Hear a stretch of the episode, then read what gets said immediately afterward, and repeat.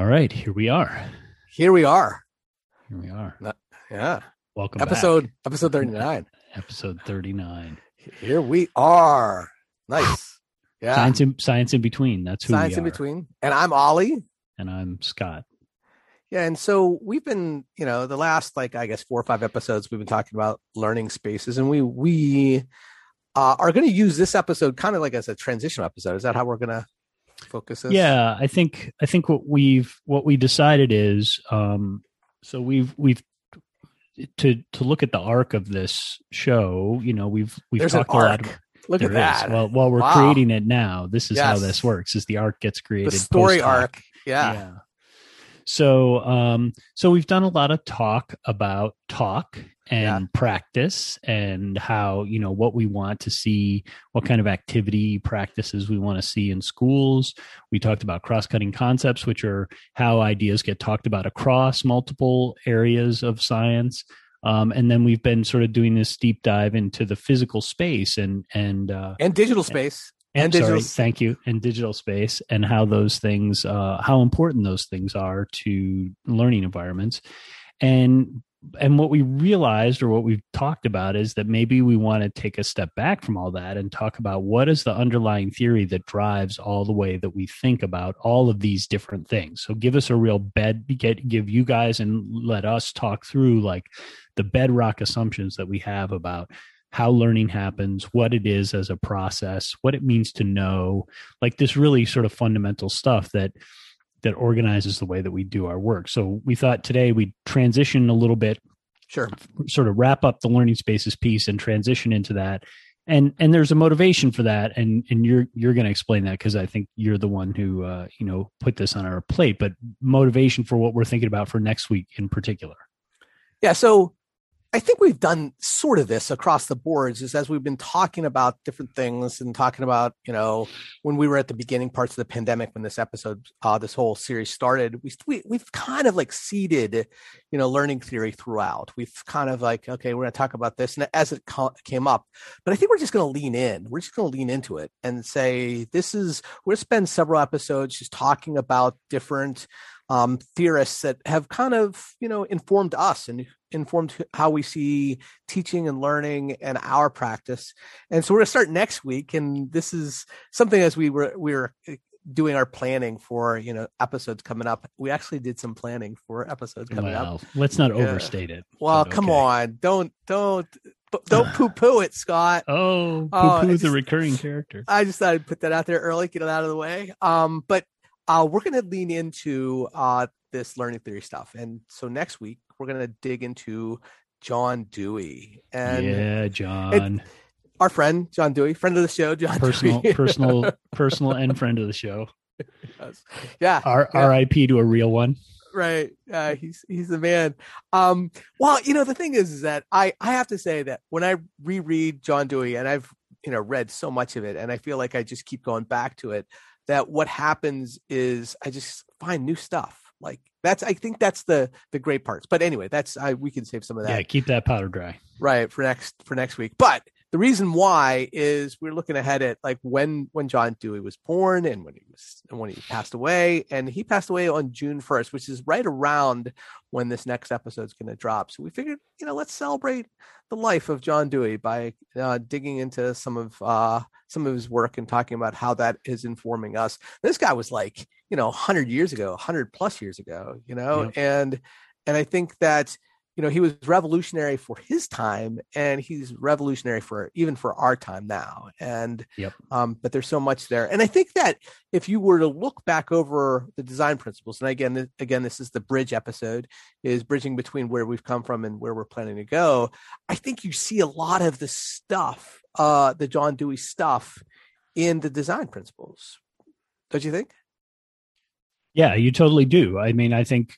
Well, I think our hope is that um, as we go into this learning theory portion of the of the show, um, you know, in the next few episodes, that you'll see those connections, right? I mean, I think the hope is that those principles those the the underlying theory drives all our thinking in all of these different areas right they're they're the they're the things that help us understand learning and and uh, you know one of the contentions that i have um, and i think you have uh, is learning theory and your learning theory uh, is important so i yeah. think that's that's the thing that we'll start the next series with is um, you know how you think about how learning happens and what it is as a process, it actually has material consequences in the world. And I think um, we're gonna we're gonna unpack that a little and and talk about how we ended up where we did and why, and then we're gonna connect it back hopefully to some of these pieces about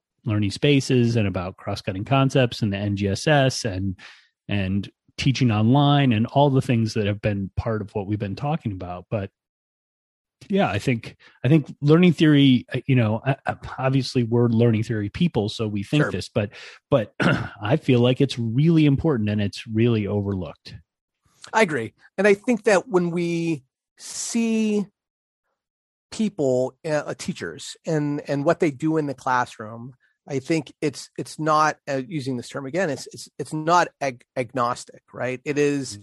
coming from a certain position of where you see um, your role as a teacher, students' roles as learners, and how that happens. Like I, uh, I not to get too much into uh, a paper I read from a student, mm. but one of the students I was I've been working with recently uh, was talking about. He was specifically looking at uh, work with one-to-one classrooms, and he kept using uh, the term conduit. That the computer was a conduit for hmm. transferring mm. learning, transferring. Mm information. Mm. And so that's something I was really pushing back on with him. And because I'm like, how does this fit within your, you know, learning theory? And that was a question that I think was a little bit difficult for for this person because I don't know if they really thought about that before, which is the challenge, right? Is the challenge is that we see this as a process, see teaching and learning as a process, but how we practice that as teachers and how we practice that as as and how we see learners too is representative of our beliefs and that is threaded throughout not just how we actually organize the classroom or how we organize the things that happen in the classroom mm. digital or online but the things that we bring in like i know you and i have talked about class dojo like numerous times, right? We've talked yeah, we, we still haven't really talked about it. But no, but I think this might be a really good time for us to talk about it, right? Because it is um it is not neutral. When you pick mm-hmm. a tool like that, I mean the tool itself is not a neutral tool. And when you bring it into the classroom, you're saying that this is something that reflects your position as a teacher, one's position as a teacher, mm-hmm. um, how they see learning. And yep. that is the people who designed that originally and i think that's kind of mod- been modified over the years so i think that the what it looks like now isn't the way it looked like then um, when it first came out but it was very it comes from a very behaviorist perspective right where it's like you know punishment reward it was mm. based on i mean that's what the whole thing it was a classroom management tool it mm-hmm. was about you know giving you know stickers or marking down or and it was all based on the minutia of behavior and there might be a place for that there absolutely I, and I don't want to completely dismiss it because i think there's a place for some of that in classrooms this the, depending on the types of learners you're working with there may be some types of things like that needed at times. However the, if that's the if that's the focus of learning if like there are so many classrooms in which that became the learning that became the main support for learning um and I think that's that reflects the the learning theories of of the people involved. Yeah, I mean, I think, yeah, I think I, I might even say it's more strongly than that. I think they are fi- they are manifestations of the the particular learning theories, right? And you can say that about apps which are specifically designed sure. like class dojo that are educational technologies but i think in the same way that we've been talking about space as a technology space is a, fin- a physical whether it's digital or physical it is a manifestation of learning theory and if we don't recognize that then we are missing a, an, an, incredibly important piece of the way that learning environments function and and the way that we create context for our kids to learn in right i mean so so i think this idea of like class class dojo it, it doesn't just reflect a, a, theory of learning it manifests a theory of yeah. learning in the world and it reinforces and recapitulates uh, a learning theory in the world and if we're not aware of that that's that's a problem right because that means we're doing onto children uh, some something without knowing what we're doing right? We're just we're just saying oh well this is the status quo. And and i think one of the things if we step back and say well what's the status quo? Well right now in this country the status quo is not so great right? And may not just in this country but the but you know the systems that we have are are are systematically oppressive to certain groups of people. And right. and and and physical and digital manifestations of that that don't take that into consideration and take take a step back and say how is this thing uh, a manifestation of that in the world are, are going to be problematic yeah i think the it it's troubling not just because it's a manif- manifestation of learning theory um, and not only because it communicates to students what learning is but i think mm. the the other part is it communicates to parents in the community what learning is.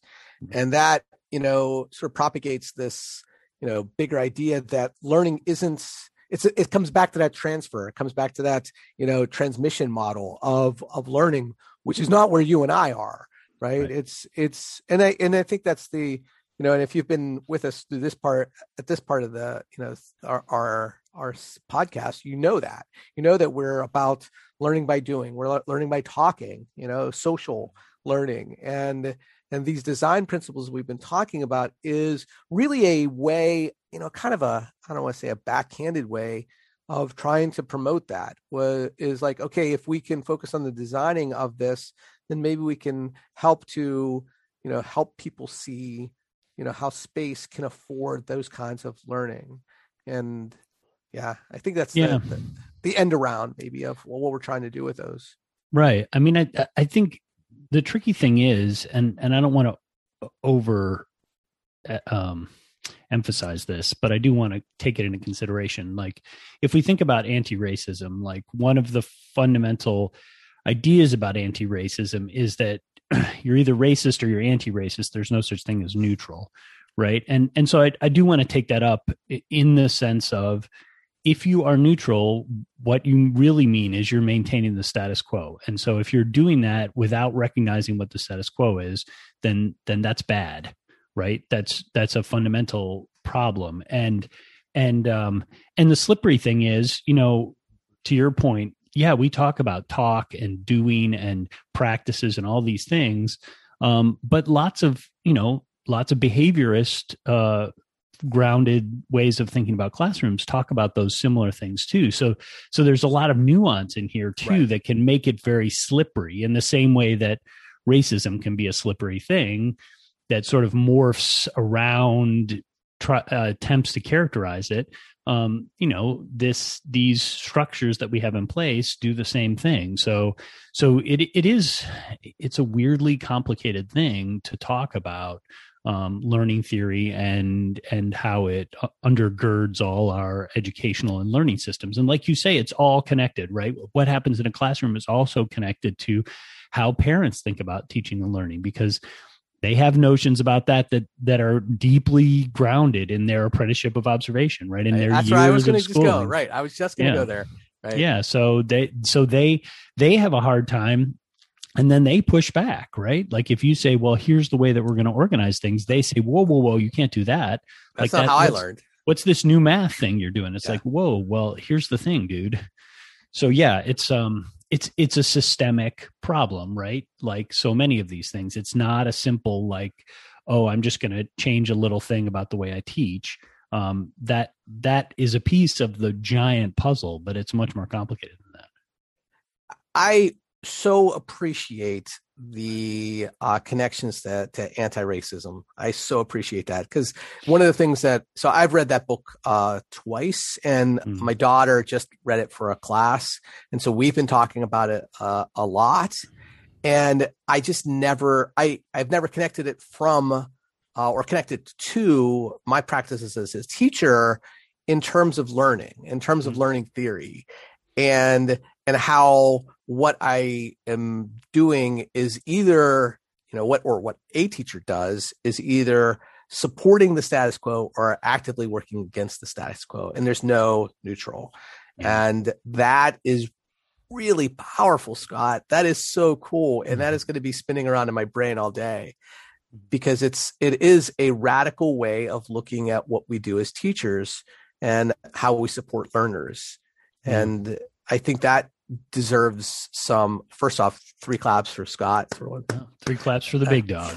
and then also it deserves some more unpacking because i Yeah. think that is something that is I, I don't know if people are talking about that in terms of not like I, I know people are talking about that from a classroom perspective in terms of how we support all learners right Mhm. using our classroom as an anti-racist space but in terms of it being something that is moving away from didactic teaching where it's more student centered discourse based that is and viewing that as not anti-racist but anti i don't know something else right um Yeah.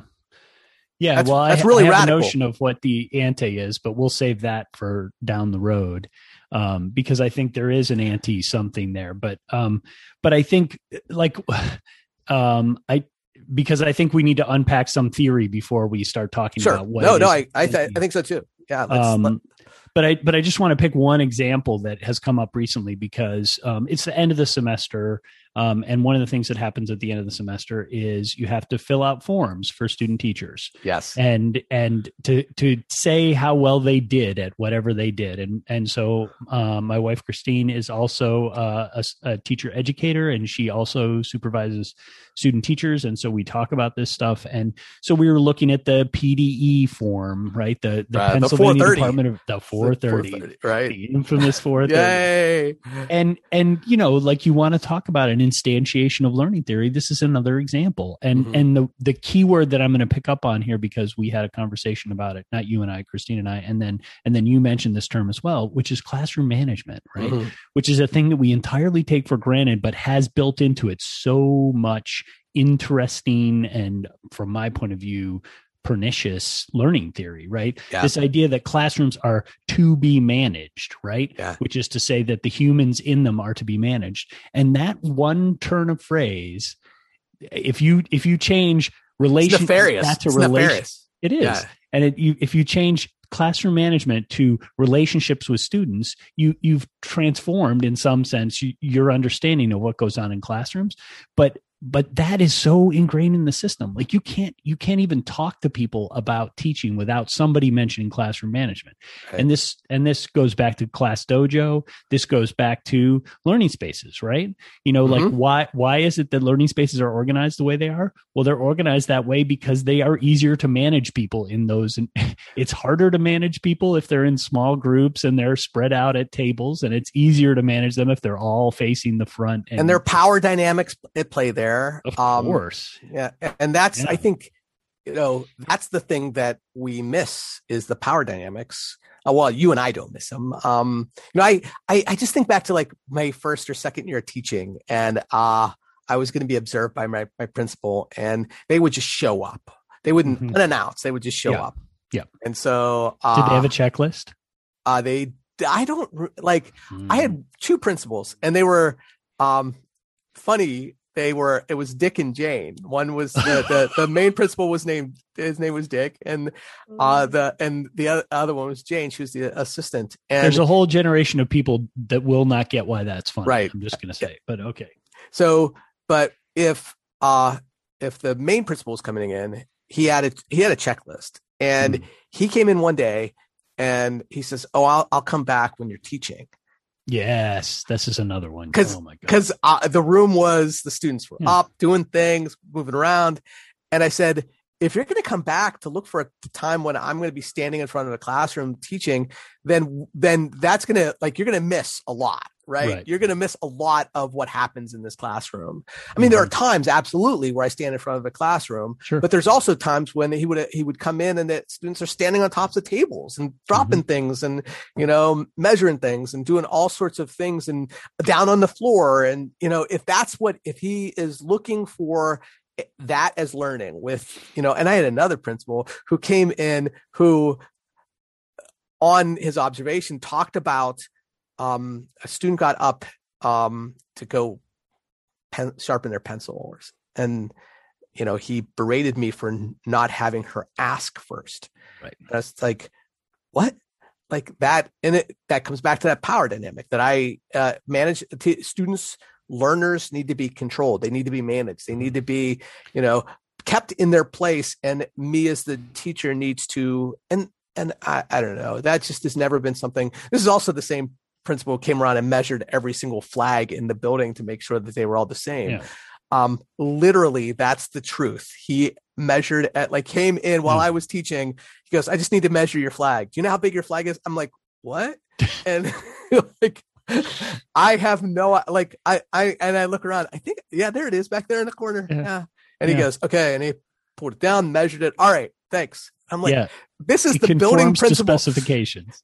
building principal like the Yeah. building principal of a school of like like at the time it was like a school of probably 2800 students you know ninth through 12th grade and Yeah. he's his work was measuring the flags in the school Yeah. and i was like wow instructional leader right there bro Yeah.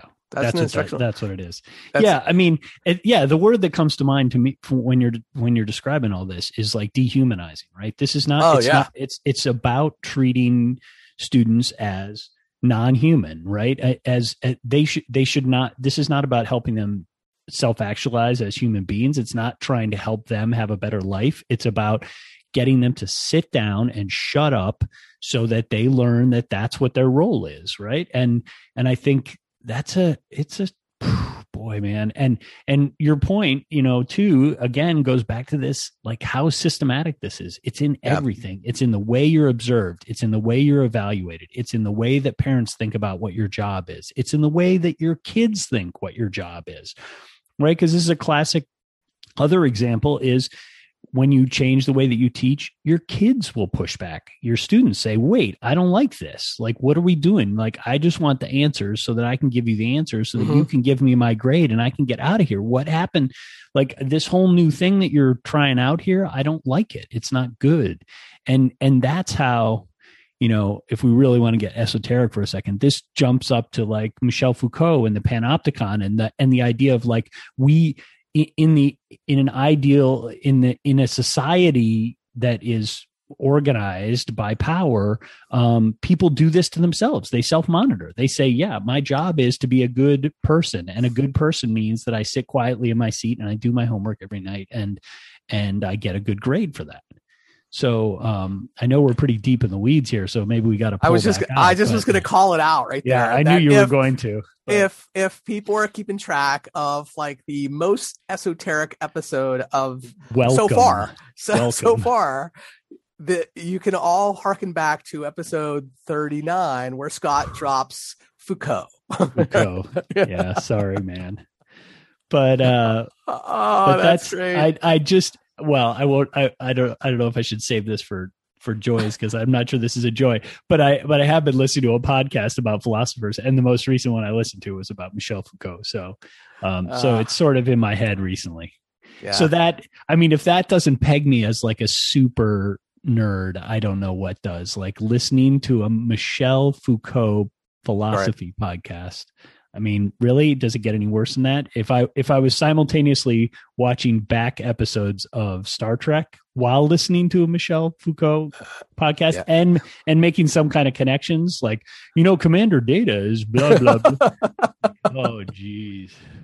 right and like it, you're you're you've opened your eyes to all of the underlying you know philosophical stories behind star trek That's that right. right. there all you have to do is write a paper about it and get it published and you're, you're done Yeah. Jean Luc Picard, philosopher king. yes There yeah go. Yeah, that's going to be there. It is. Yeah, and then if I would write a paper on it and get it published in an obscure journal, then that seven people would read yeah, if you're lucky Yeah, if I'm lucky. you just need to get a gerund, a couple uh, colons in in the title, and you're Gerund, yeah.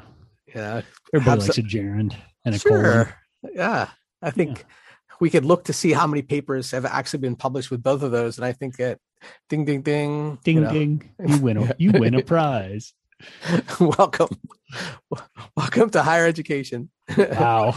yeah, Okay, Uh, that- so so you've was- dragged you've dragged us back from the brink of total esoteric. Uh, so thank well, you. I, I you know I just want to take a couple of bricks off of the ivory tower a little bit to kind of bring us back to you know you know things that things that people care about. Yeah i i mean i think we do need to talk about learning theory because you know we we play in that that sandbox all the time. This is this is where we mm-hmm. live this is where we're, we're comfortable and and i think the way we have to approach this is in a way that is still accessible. And i'm not saying dumbing it down but i'm saying making the connection that i mean the i I, always come back to the fact that we I love the title of our podcast, the the in Mhm. between, and I think it's the in in between is where you and I it's the in between not just between the physical and and and the digital, but also between theory and practice, and and you know, and that's I think where we are the most comfortable and also the most effective. I think that's where we're as teacher educators and and professional developers and as as thinkers and scholars that's where we you know that's a safe space for us to be effective and communicate to people. And because we are we've walked the walk in terms of being teachers on boots on the ground in the classroom. You know i hate that phrase boots on the ground but, but we're people in there who have you know worked with students and worked with real students and and and challenging students and and been people who have done that and also can think about it from you know really esoteric spaces too. And i think the fact that we are able to you know live in that in between world and and thrive there not and i you know i don't mean to like Yeah. you know pat us on the back so Hmm. much but i think that's but i th- think that's where we are and we Yeah. we're comfortable there whereas i i don't know if you know yeah i don't know if everyone is as comfortable there No, I think that's right. I think, um, and I think uh, to your point, that in between space, you know, we we can get. Uh, I don't know if caught is the right word, but you know, like I think we've both had this experience where, you know, when we're when we're with practitioners, when we're with teachers, whether those are pre-service teachers or in-service teachers or whatever, we can be seen as um, to uh, to your to your term uh, ivory tower, like oh, Mhm. you don't really understand how classrooms really work, you know, but the flip side of that is we can also be seen by people in academia in the research world as oh like you're too you know you're too practice focused. Like you're Right. not you're not yeah. the- theoretical enough. You don't really understand these big weighty issues that we're dealing with. And i think um that that can be hard but i do think both of us are here because this is the interesting space for us right? This is Mhm. the place where we really find interesting questions interesting problems interesting things to think about um, which is at this intersection of how does theory help us understand how practice can be better and to even make even get our heads around what it means for for a for better. Like what does better mean right? Like did, you know bet does better mean higher test scores? Does better mean more efficient? Does better like can we think about what better means too? So um yeah i like i like being in between and i like um i like being a, a, a little bit country and a little bit rock and roll and, nice. and uh, you know not, there, not- there are people who have no idea what you're talking No. about there but uh, that's uh that's not as bad as dick and jane but it's pretty close uh, it's pretty close to dick and jane Well, I, I want to point out something here that this is, you know, we've been talking about in between, you know, the science in between. It, it was born out of the digital and, you know, face to face, the remote stuff that we were doing at the time. And then we, you know, theory and practice. But this episode itself is serving as the in between episode between us talking about Look practice and space and discourse and then moving into some theory stuff. it's the in between meta man has just pulled it out that's where I am. That's where Mhm. because it's you know, and I think that's probably a pretty good place for us to you know move into joys. yeah all right Yeah. all right well uh you want to go first I I have been binging a TV show, a TV Mhm. show. Yeah, I guess it's a, a Netflix show. A, a, Uh, a, a- a s- a episodic video thing. Yes, what whatever you want to call them, because do people? Not everybody watches them on television, right? They could be watching them on their smartphone. A show, a a streaming show on Netflix Yeah. called Lupin. Have you heard of this? Lupin. You want to spell that for me? That will help. L U P I N. It's French. Oh yeah, yeah. I've heard about this. It's uh yeah, yeah. It's um he's like an investigator, right? It's a guy- No, this he is is not that in. show. No, no. It. I think you might have Have the guy, a- but just have it wrong. right. Well, it's it's he's he's a burglar.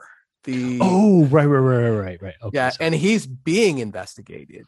But so it's a heist show, and so if if you're into like Ocean's Eleven or any of the Ocean's episodes, or if you're into Logan Lucky, um, you know, Mm-hmm. Okay. there's a lot of that in Ocean's Eleven. Yeah, it's a lot of that is in its DNA. Yeah, absolutely. Okay, okay. But like, uh, or if you were, you know, into like Alias, you remember that show with I Jennifer do. Garner? You know, that was one of the first, um, you know, shows of its kind at the time. Um, there's a lot of that in its DNA too. So we have this this guy who he's a gentleman burglar. Um, he's not his his name isn't Lupin. Um, and I think I'm pronouncing that right. I don't know, but uh, because it's uh, we're reading the subtitles. It's in French. Yeah, and right. it's a it's a, a a five episode arc. At least the first series or first part is what I think of what they call it on, on Netflix. So there's this five episodes in which um he's motivated as a burglar for you know his own personal reasons but he's constantly changing his appearance through costumes and through disguises.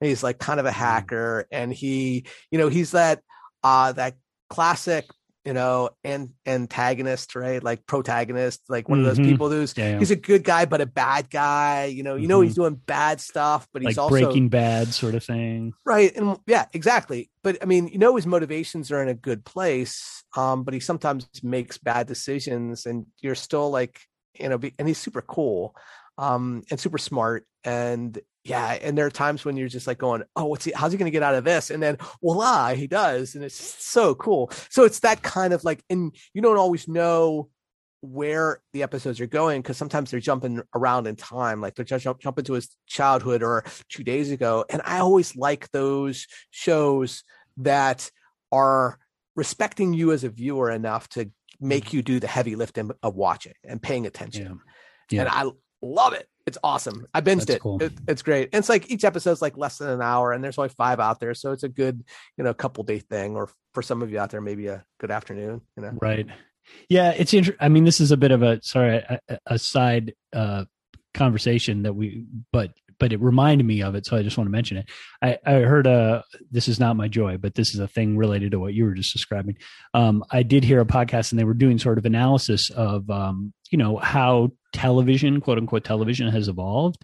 And especially episodic television, and one of the things that they were talking about is the w- the way we have these much more sophisticated and complex Mhm. television shows now but but an interesting thing that they said about that was part of the reason for that is that in the olden days when you and I used to watch television the people who wrote television programs a had to assume that people might have missed episodes because you could like you couldn't catch up like you couldn't Mhm. like oh and so so there was always built into them some sort of um i don't know what the right word is but connections right so they're Mhm. like back backstory and and also the plots had to be relatively simple and self-contained because each episode had to sort of stand alone because you saw it this week and you saw it next week. So there could be recurring characters but it was hard to have big long arcs of story over multiple episodes especially that had any kind of detail like you're describing with uh, Lupin right? Because you'd lose track of stuff because it'd be a week and and sometimes you'd miss episodes. And so i think that's really interesting that one of the things that netflix did and many of these other you know services as they move to streaming um, was allow for much more complicated Mhm. sophisticated television to be made which is why we're in the golden age of television people talk about this like this is the golden age of television well part of the reason is now you can watch a whole season in a weekend where you know that wasn't that wasn't possible when And- you and i were it gives you know a lot of complex storytelling, a lot of Yeah. in-depth you know analysis of character and motivation. Yeah, it's Yep. so cool. It really Yeah. is, and and I love it. Yeah, Yeah. Cool. yeah. Well, I, I will pick something also from Netflix, but on almost the literal opposite end of the spectrum from that, in the sense that uh, it's not episodic, it's not complex in that way, right? Each episode, um, but it's Middleditch and Schwartz. Um, so this is i don't know this at all. So this is a three. Ep- I think it's three, maybe four. I should know this. Um, I've watched it a couple times now, but um, but each episode stands alone. So so I don't think of it as connected, right? Um, even though it is in some respects. So this is long form improvisational comedy from two guys. One guy who you probably know best from Silicon Valley, if you saw that show, and the other guy from Parks and Rec. Um, and these two guys um, do like these uh, these shows are incredible little gems that not only are hilarious and worth watching once, but but reward multiple viewings of really understanding what they're doing and how they do this. Um, and you know, like I'm not I'm not a real comedy nerd. Like there are people who are real comedy nerds, um, but I like interesting comedy stuff like Mr. Show and you know st- um, stuff that is a little you know off kilter, sort of uh, the Monty Python of its time, right? Um, Sure. so Middleditch and Schwartz is is great, and and if you um, if you just like funny stuff, you'll like it. But if you like really weird, interesting, funny stuff, um, weird is probably the wrong way, but to describe it because I think it's not weird. But but the but the reviewing of it, seeing it multiple times, it is um, is rewarded. So I'll have to check it out because uh, when we've watched Parks and Rec, and that that guy is is the funniest guy on the show. I think. Yeah, You know, and the, and the guy that mid um that's Schwartz Middleditch, who's the other guy who's from. Have you seen Silicon Valley? I have not. Okay, so he's Yeah, I know who he is. He's, arguably the funniest guy on Silicon Valley too, but but uh, he's the main character at the very least on Silicon Valley. So I'll check it out because I, I know that uh like my son really enjoys that. You know, this it comes back to you know one of the themes that you've been talking about the last couple episodes is this whole you know disciplined improvisation, which I Mhm. I blogged about that just just recently because I was look- thinking about oh you know it's like you're you're seeding things in my brain. it's all connected. it is all connected you know a lot of cross pollination here so Yeah. that's that's cool stuff yeah so it kind of brings back a little bit to the the shows the conversations we've been having here. So Yeah, that's cool. for sure. yeah. Awesome. Well there we go.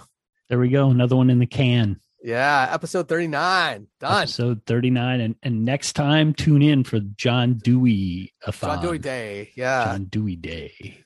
yeah. Sounds awesome. I'm i'm just in yeah, Yeah. i We're can't wait. we're not even we're not even going to tell you some of the exciting things uh, that we're going to do on John Dewey Day. are, are you gonna sing well i guess it's not his birthday No, it's not his birthday so we can't sing happy birthday death day. we could sing a yeah. dirge like I don't know. gregorian chant yeah there you go that'd be nice yeah, maybe maybe not. Mm, Chan- we'll talk- chanting for john Yeah, yeah that, next time on science in between we'll see you then. yeah